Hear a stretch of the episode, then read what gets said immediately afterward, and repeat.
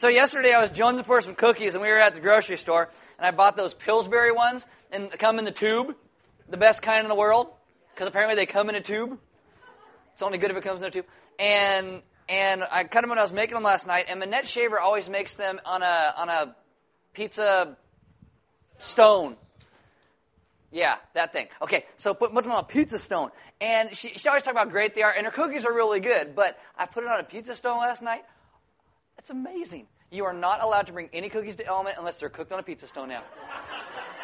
I, the, God spoke to me last night very clearly. And any cookies not made on pizza stones are evil. Uh oh. I'll move it. I know. Now I'm going to stink and sweat all over you. All right, uh, if you went through the gospel class uh, for any length of time and you went through the end and you haven't gotten a member interview yet and you want to be a member and we haven't gotten a hold of you, uh, go to the Welcome Center and sign up. They're going to do a whole bunch of member interviews next Sunday. So if you uh, want to do that, sign up. Seriously, there's been something going on today. It must be the heat. They've been going on all day. Crazy. It's gonna. If I go down, call them. It's not the Holy Spirit. Okay. Call him. Too far?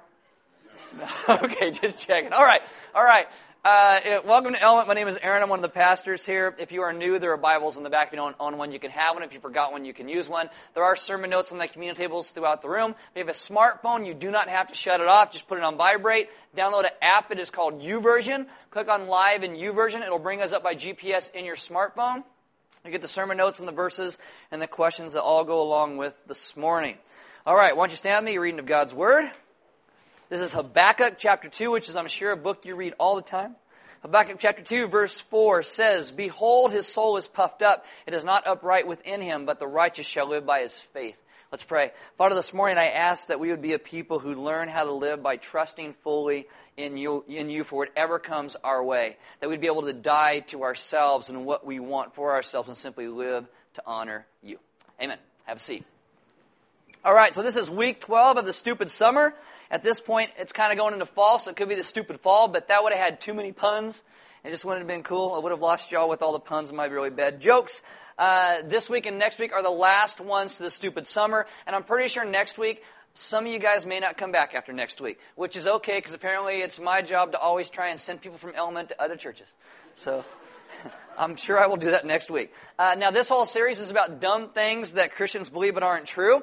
Uh, I know a couple people who, through this series, have argued with me about some of the things that we have talked about. I'm not going to name them, but I'm just saying it, it has happened. And a lot of times, this is mostly because we feel something so strongly, not because it's actually true. We just we just feel it. Uh, as, as an example, if you look at something, say like origins. And you have, you know, like the Big Bang or not the Big Bang or how did it all come about. All those things are by faith right? I mean, because you can't put the Big Bang in a test tube in a lab and actually recreate it. So, you know, did God use that or did he not? Or was it? And so everybody wants to argue about it. It's, it's all about faith. It's all about what you feel. It's all about what you really want to believe in the midst of that. I was talking to somebody about this recently and they started telling me how wonderful Charles Darwin is. He's just a really great guy. And I go, really do you really know what, what charles darwin and charles darwin was a racist okay i mean his whole book origins of the species which we base everything off of it was actually about the favored races which was him you know, and so I'm like, oh, but he was, just, it's because you feel it. It's all about feeling. This is why in relationships, you can convince yourself that somebody that likes you and is nice to you is a great person when they're just a jerk to everybody else. Or maybe someone who had a bad day and they were mean to you. You're like, that's a horrible person. And yet they're having a bad day and maybe they're really sweet and nice. It's all what we keep convincing ourselves. And this also comes to beliefs in Christianity. Sometimes it just feels, I just want to believe this thing, and sometimes they're wrong. Today I'm going to hit you in a place place where you think you are safe, where you think you're safe. And that is the view that we basically think we're good people. That is a myth. It's a myth. And until we realize why Jesus had to die and rise for us, we will never embrace the humbleness that God intends for you and I to live within, and we will actually never know true and real freedom. Now, as we start, I'm going to read you a passage out of a book. The book is called Mere Christianity. It's by a guy named C.S. Lewis. The passage I'm going to read you is very long. So just go with me as I read it. It's on page 195 of my copy of Mere Christianity. There's a lot of copies out. It may not be on that in yours. If you have a Kindle copy, I don't even know how you tell pages on a Kindle, but whatever, okay? And mine's 195, and this is what he says. He says, The ordinary idea which we have before we become Christians is this. We take as a starting point for our ordinary self with its various desires and interests, meaning you start with the flesh of kind of who you are, and that's where everybody's starting. He says, Then we admit that something else, call it morality or decent behavior or the good of society, has claims on this self. Claims which interfere with its own desires, meaning we want to do something, but the claims of the better morality of society fight against that. What we mean by being good is having, is giving into those claims. Some of the things the ordinary self wanted to do turn out what, what we call wrong, so we must give them up. Other things turn out to be what we call right, and well, we shall have to do them. But we are hoping all the time that when all the demands have been met, the poor natural self will still have some chance and some time to get on with its own life and do what it likes. Meaning, after I do all the good things, hopefully I can go sin a whole lot and it'll be okay. That's what it wants. In fact, he says, we are uh, very like an honest man paying his taxes. He pays them all right, but, but does hope that there will be enough left over for him to live on. Because we are still taking our natural self, our life apart from God, as the starting point. As long as we're thinking that way, one of the other two results is likely to follow. Either we will give up trying to be good, or else we will become very unhappy indeed. For make no mistake, if you are really going to try to meet all the demands made on the natural self, it will not have enough left over to live on. The more you obey your conscience, the more your conscience will demand of you. And your natural self, with thus being starved and hampered and worried at every turn, will get angrier and angrier. If you try to live in legalism, you will just be an angry person, is what he says. It says, in the end, you will either give up trying to be good or else become one of those people who, as they say, live for others, but is always in a discontented, grumbling way. Always wondering why the others do not notice it more and always making a martyr of yourself. And once you have become that, you will be a far greater pest to anyone who has to live with you than you would have been if you frankly remained selfish. You ever know, know anybody like that? Who's like, I'm always giving, I'm always helping, woe is me. You're like, man, you are a pain in the butt. That's what he's talking about. He says the Christian way is different. It is harder and easier. Christ says, give me all. I don't want so much of your time and so much of your money and so much of your work. I want you. I have not come to torment your natural self, but to kill it. No half measures are any good. I don't want to cut off a branch here and a branch there. I want to have the whole tree down. Hand over the whole natural self all the desires which you think innocent as well as the ones you think wicked, the whole outfit. I will give you a new self instead. I, in fact, I will give you myself. My own shall become yours. Now, this is the idea in Christianity that God makes people new. And how does he does that? He kills the old one. That's just how it works. Open your Bibles to Matthew chapter 16. Now, God does this because we're evil. And over and over and over in the scriptures, Jesus comes back to this idea of dying to self, living for Him, and what this looks like. Uh, Matthew, Mark, Luke, and John, they all talk about it. Matthew chapter 16, verse 24. It's so funny. As the services progress, more and more people use their smartphones. In first service, everybody's got a Bible. Second service, half of them do it. So you guys are like, zing, boom, there, let's go. All right. Matthew chapter 16, verse 24 says, Then Jesus told his disciples, If anyone would come after me, let him deny himself and take up his cross and follow me. For whoever would save his life will lose it, but whoever loses his life for my sake will find it. Now, if you're looking at recruiting followers, this is one of the strangest recruiting techniques you've probably ever seen. Like, we think of the cross as like a piece of jewelry or it stops vampires or something like that. But in this case, in this day, this would be like somebody saying to you today, uh, take up your electric chairs or your anthrax or your ricin and follow me.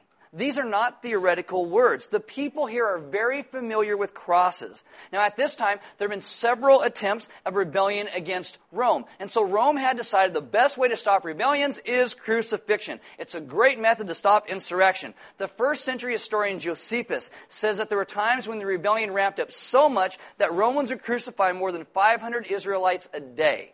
Okay? Joseph said there were so many crucifixions that at one point they ran out of crosses and they ran out of space to put the crosses because they were crucifying so many people. There's actually a passage in the book of Deuteronomy that says anybody who dies hanging on a tree is cursed. So Jews always try to take down crucified people before nightfall. But the Romans would deliberately leave bodies hanging on crosses for days and weeks and months, sometimes more than 20 years. And you would walk by a cross and you would see a skeleton just hung up on a cross. And that's a clear message not just to Israel, but to all the people who'd rebel against Rome. You don't mess with Rome. So it's not theoretical for them, it's real. Some scholars believe when Jesus used this language, he was standing next to one of these crosses. He says, Deny yourself and take up your cross. Everybody knew what it meant. You've got to be ready to die. And that is a very odd way to attract a following. Now, we'll flip over into Luke chapter 14.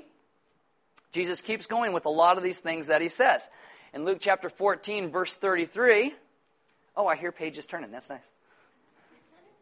I think hard copies are the best anyway. You can write in them, put notes in them, put post-its on.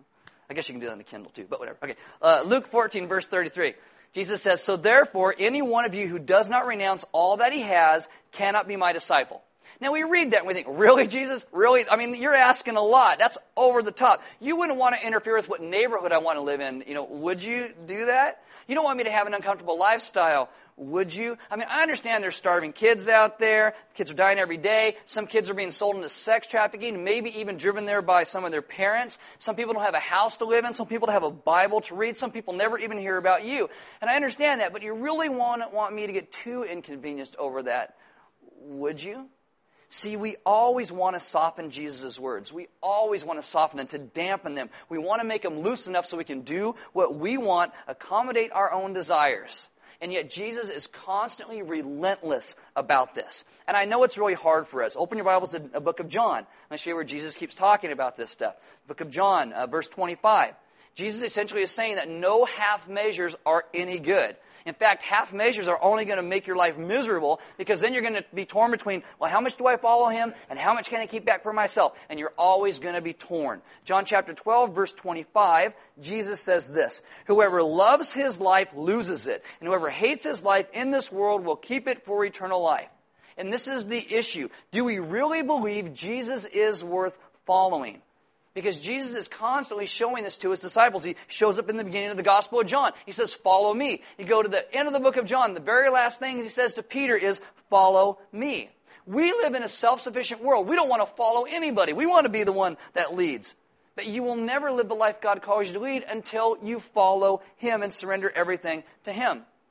Now, a while ago, my wife and I kind of came to this unconscious decision that we're going to stop moving furniture together, unless I can't get one of you to help me, right? And then, then we'll move furniture together. But we try not to because every time we do, we argue. It's like when we move furniture, it's like what's right, what's left, what's backwards, what's forward. Because when you move furniture, someone's got to call the shots and someone's got to lead. And she never gets, it's supposed to be me. It's supposed to be me.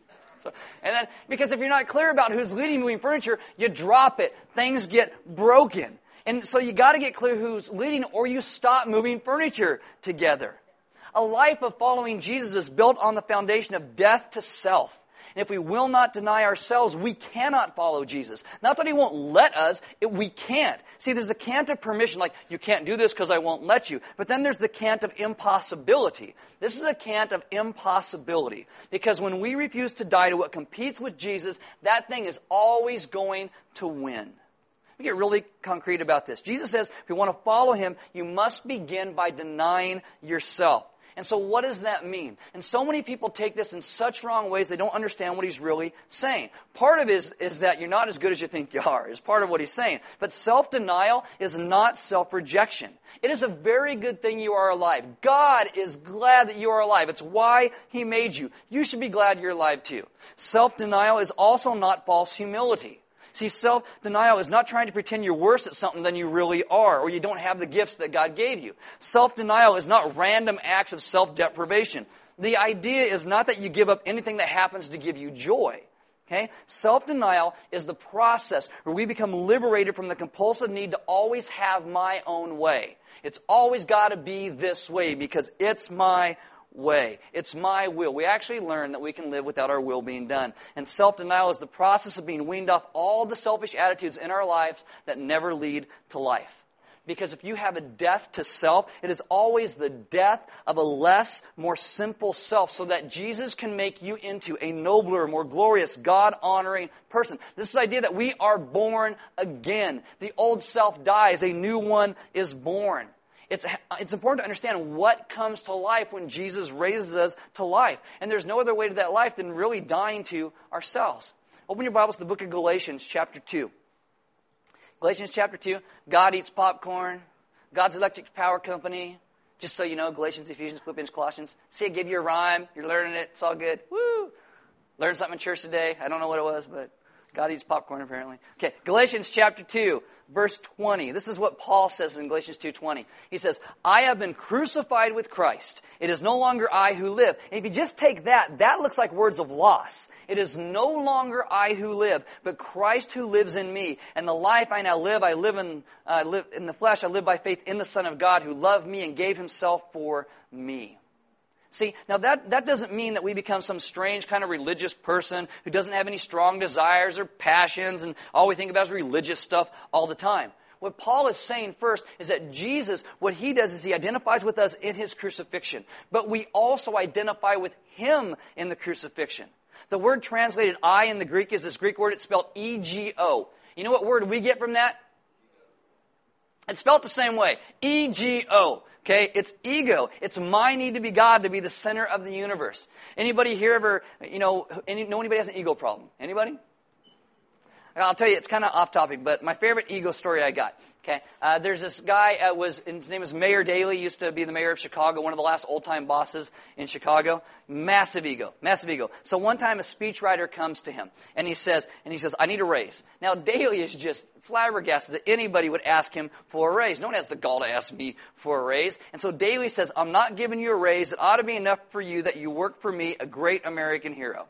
Okay, so sometime later, Mayor Daley is given a speech on Veterans Day. Now, he's also famous for never writing his speeches and never reading them and just winging them as he begins to go through them. So he's standing in front of this group of veterans, thundering on about how valuable and forgotten veterans are, and he says, But I haven't forgotten you. In fact, I'm proposing today a 17 point program at the federal, state, and local level for us to care for our veterans. Now, there's nationwide press coverage. Everybody's eager to hear what his you know, seven points are. He's eager to hear what his 17 points are because he know either. And he flips the page, and all it says is, You're on your own now, you great American hero. we all, Yeah!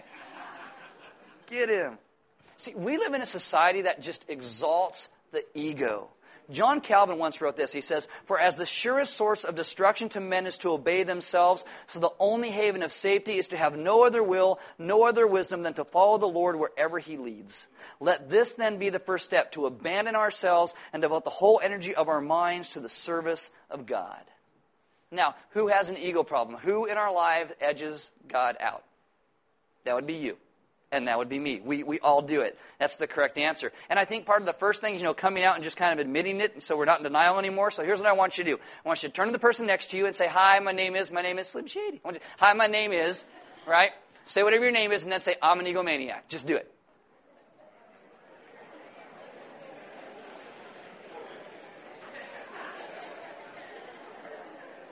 Doesn't it feel good? Just get it off your chest. It's right out there for everybody to see. That's right. Now, I mean, I got to tell you, that's just the reality about every human being alive. It's the beginning of sin. It's the lie that Satan told Eve in Genesis 3. You know, if you do this, your eyes will be open. You will be like God. That's ego. And that's what has to die. Now, leave your finger in Galatians, but flip over to Luke chapter 14.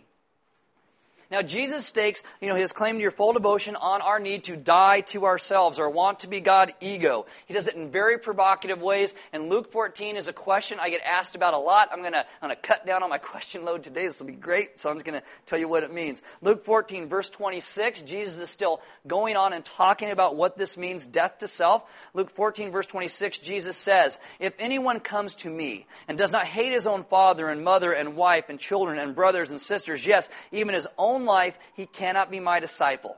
Now that looks kind of strange, right? Although you're probably thinking, I got people in my family. I am so glad that verse is in the Bible. I have been doing that my whole life. Done. Sweet. Now, obviously, Jesus who told us to love everybody, including our enemies, is not saying you hold anybody in contempt. This verse is a very strong way in the Hebrew culture to clarify what gets top priority in your life. They would say whatever is top priority, that thing is loved. All rivals to that are hated. It doesn't mean you hold them in contempt. It means if they compete with each other, the top one always wins. And that's what it means to love Jesus and hate everything else in that sense of priority. The idea Jesus is saying, if you're going to follow me, no rival on earth may be allowed to get in the way because you're following me. And so in that sense, you gotta hate your job, which I know a lot of like, done, sweet. But, it, but it's also, you gotta hate the insatiable desire you have for more all the time. You, you've gotta hate, you know, the approval of trying to get everyone to like you or the applause of everybody around you. You know, go back to Galatians, okay, where you had your finger. Galatians chapter 5, verse 24. This teaching is all over the New Testament. And when you get it, when you get it, this is what Paul says happens when you get it. Galatians 5, 24. He says this. And those who belong to Christ Jesus have crucified the flesh with its passions and desires. These are not passions and desires that are, that are good things. These are ones that are always warring against who God calls us to be. And the thing is, once we get this, once we understand this, we have another problem because our ego rears its head again and we think, well, look how good I'm doing. Look how much I'm reading my Bible. Look how much I'm praying. Look how much I'm serving. Look how much I sit through that hot building when Aaron yells at me for half an hour. Look how, and then you look at everybody else and go, how come they aren't doing it like me? Look how spiritual I am. And all of a sudden our ego just raises its head again. Let me tell you how this happens. The week I was writing this message a few months ago, you know, and, and my wife is making some jam. Some of you have had it, and you're welcome. Okay, so she's making jam, and, and so she's got the garbage can full of stuff, and she says, you know, can you, can you take out the garbage? And I sigh, and I go, oh, if it's that important. And that's my passive aggressive way of being like, I don't want to, but you asked me, so now I feel guilty, so I'm going to try and make you feel guilty for asking me to take out the garbage. You all do it, okay? Don't, don't get all smug on me. You know, you all do it. I know it. Now, my wife can read that stuff in me, and she says, you know, well, what were you planning on doing? Do you have other plans? I'm like, I was going to watch TV. It's really hard, you know, something like that. You know, and actually, it's kind of good because I thought back to what, i what I was writing at the time, and I'm like thinking, well, I was planning on working on this sermon to convince everybody to die to themselves and take up their crosses, follow Jesus, serve others. Apparently, I'm not going to be able to do that because I got to serve you. How horrible is that, right? Right?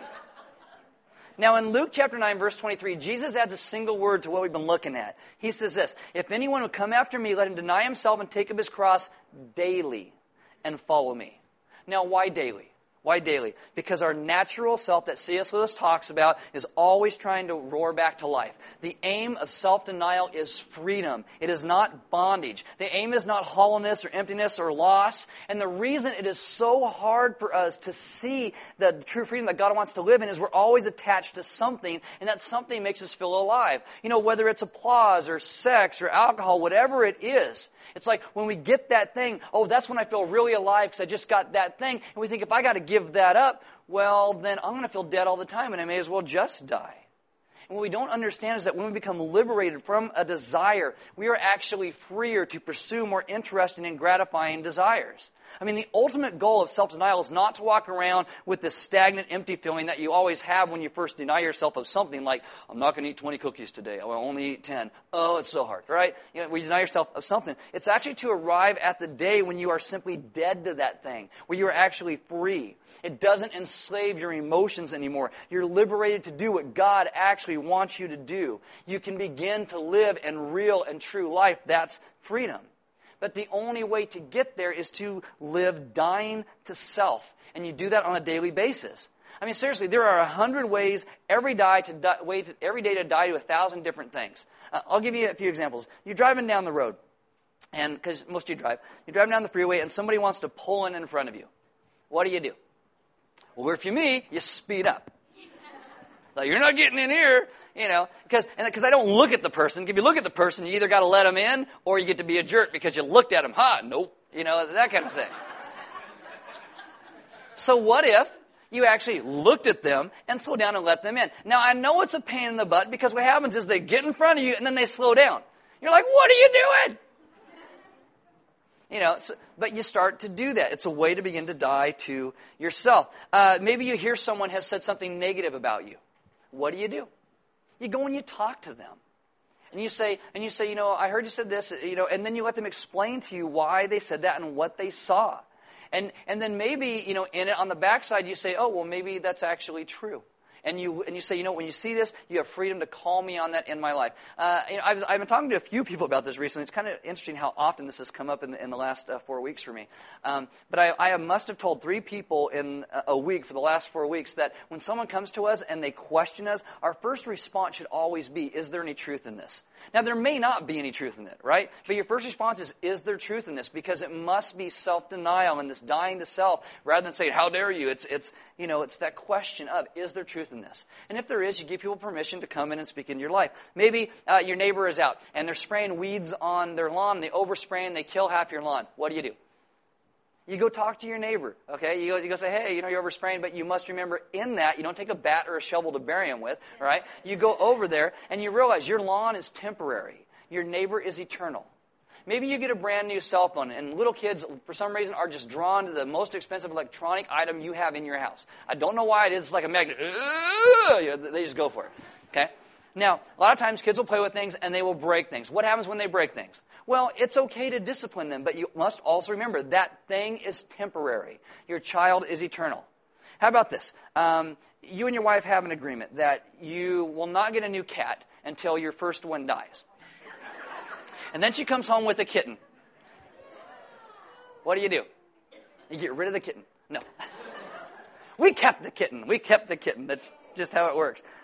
No, amen. Okay, whatever. On, on, a, on a serious side of this, uh, if you have a problem with an addiction, uh, and, and we're in a hyper addictive society today. And I talk to a lot of guys who struggle with pornography. And, and they keep feeling guilty. They keep promising God I'll never do it again. And it never changes. And every time they just do it, they die more and more inside.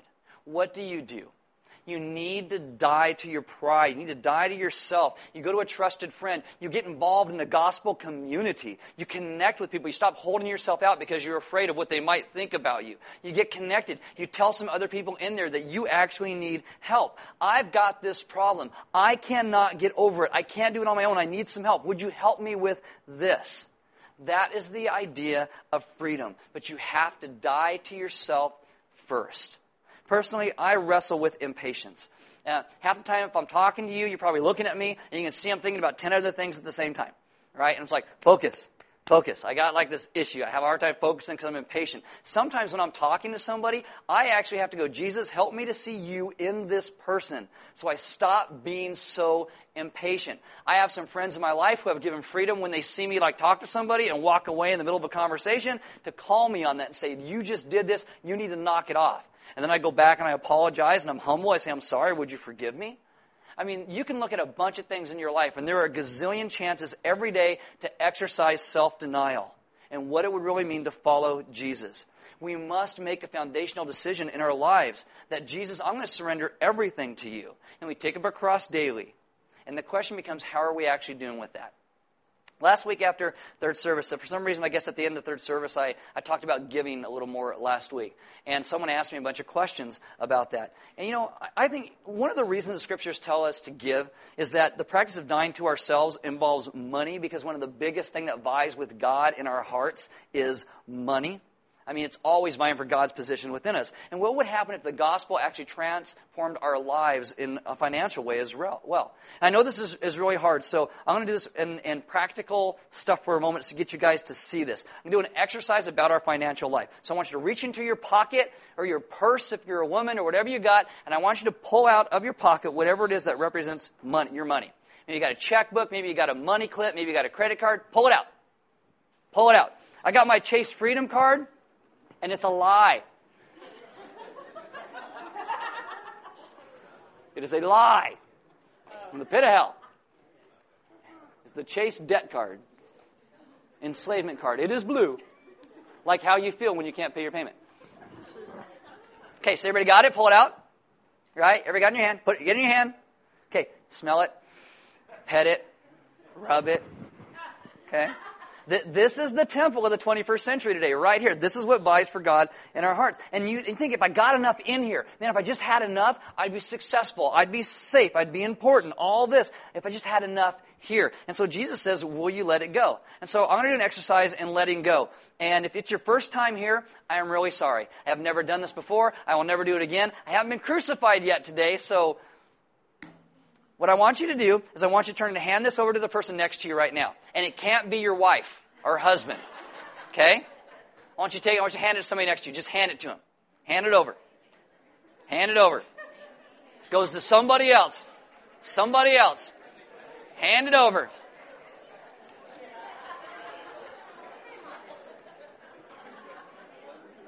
Got it?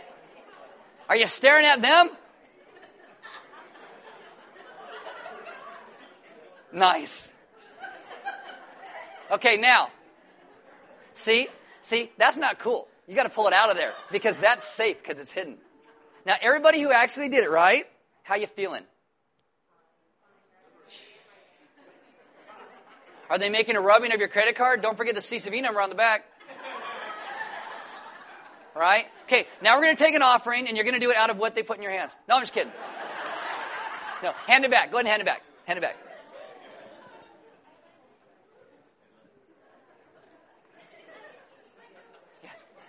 Now, now take a deep breath and sigh. Ha, your God's back in your pocket. You're okay.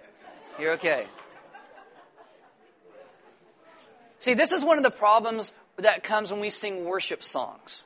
Because what happens is we get, we get all caught up in the thing. We feel so, oh, I'm so surrendered to God. Like, you know, we sing the song, Take my life and let it be consecrated, Lord, to thee. Take my silver and my gold, not a mite would I withhold. And when you sing that, you get really caught up and be like, oh yeah, Jesus, this is so true. I love you so much, not a mite would I withhold. And yet, is that really true for our lives?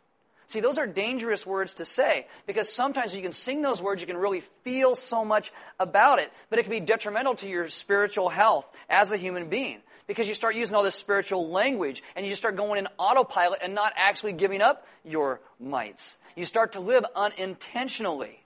You start living with the falseness. That's hypocrisy. And that's not a good thing. We have to be a people who say, you know, Jesus, right now, I'm not able to surrender the way that you're calling me to. I know what you want me to do. I'm not able, you know, to see all the mites I'm withholding. So help me to begin to do that. We have got to be honest about where we're at, not just with Jesus, but with people around us. And you have to also understand this. You will never fully surrender to God if you're only goaded by guilt you're like, oh, I feel so guilty, I better do this. You're never going to surrender to God that way. See, our lives will only be lives of surrender when we see Jesus as actually being worth it. Jesus and the life that He offers as worth it. Because Jesus one day took up His cross because of His great love that He bore for His people. And He took our sin upon Himself. Jesus once said to His Father in Luke 22, 42, Not my will, but yours be done. And then Jesus goes to the cross as the will of his Father. He is crucified and he is resurrected. And this is the only freedom that people will ever know is surrender to Jesus Christ. He is the one that we need to want more in our lives than anything else. Because we are not as good as we think we are. And when we believe the myth that we are good people, it ruins the Christ, the life that Christ has for us to live because we start to think we are better than Him. And we are not. We are not. We must daily die to ourselves and our own self gratification and justification and realize that, you know, even though we probably are worse than we believe, that Jesus is still better than we can ever, ever imagine. And he calls us to real life, letting go of everything that hinders us from him. You know, this is one of the reasons that we do talk about communion every single week in Element. Because it is the place of surrender. I mean, you realize that Jesus has cut himself, surrendered his will and his life so that you and I can be redeemed and you and I can be saved. And this is why you take that cracker like Christ's body is broken for us and you dip it in the wine and you break it and you dip it in the wine of the grape juice represents his blood that was shed for you and I. So that we can actually become a people of surrender, understanding that he surrendered his life to save us. Because he is simply that good. And we will only live in true and real freedom when we surrender everything to him. I mean, you will actually begin to live in true joy because nothing is laying its, its, its hands on you trying to pull you away from the joy that He intends for you to have. The band's going to come up. As they do, we invite you guys to sing uh, these songs with us, take communion. There'll be some deacons and elders in the back. And if you need prayer, I mean, maybe you're in a place in your life where I don't know what your mite might be that you're withholding. You know, it, it could be money, it could be a million other things. And maybe you need prayer about that because you're not, you don't trust God enough to actually let it go, to trust Him to be who He is. And today, maybe you need to do that. You need to let go and surrender everything to who He is. Because when we surrender, we begin to live and walk in true freedom. It's one of the reasons that there are offering boxes in the sidewall in the back. You know, we don't pass a plate. It's always a response to what God is doing in us. We get up out of our seat and, and we give. It's, it's just how it is because we believe it's a response. Uh, there's food and stuff in the back. We invite you guys to grab something to eat, maybe meet some other people, uh, maybe sign up for a gospel community at the Welcome Center. Someone will get in touch with you and begin to start these friendships where people can come alongside you and walk with you. You can be honest with, where all the things that you know want to hold you into bondage can actually be set aside, and you can begin to live in true and real life, the life that God calls us to have. Because too often we give ourselves to too many things that are not Him, and it needs to be fully devoted to who He is. Because our God is good, and our God wants us to live in real and true freedom. Let's pray. Father, this morning I ask that we as your people would be those who lay our lives at your feet. That we would understand that you are a God who has sought us and bought us and paid for us and rescued us and redeemed us. And that we, in turn, would be a people who stop holding on to everything in our lives because we think that you can't actually take care of us. We think that you actually aren't good enough. And yet you are have us lay down our trust in ourselves and place our trust fully in you as our God and our King. And that we'd begin to live lives full of grace and hope and truth and most importantly, freedom. So that worship of you is real and free. It is not mired by guilt. It is not mired by shame. It is mired by hope and goodness. Or we step out of the things that have their hooks in us. And we would say, Take our lives and let them be consecrated, Lord, to Thee. That everything is yours. And so that your people would be those who live in freedom, not just for ourselves, so we get more of what we want, we want more freedom, but so that the world would know who you are. And that you would be lifted up by the great freedom your people have in their lives and how they worship, not just on a Sunday but in how they worship you at their job, by how they treat others, and how we worship you in our neighborhoods, by how we treat our neighbors, and how we worship you and how we raise our children, and how we worship you and how we treat our spouses, and how we worship you in everything. Today, take all of us as we lay it down before you. We ask this in your Son's good name. Amen.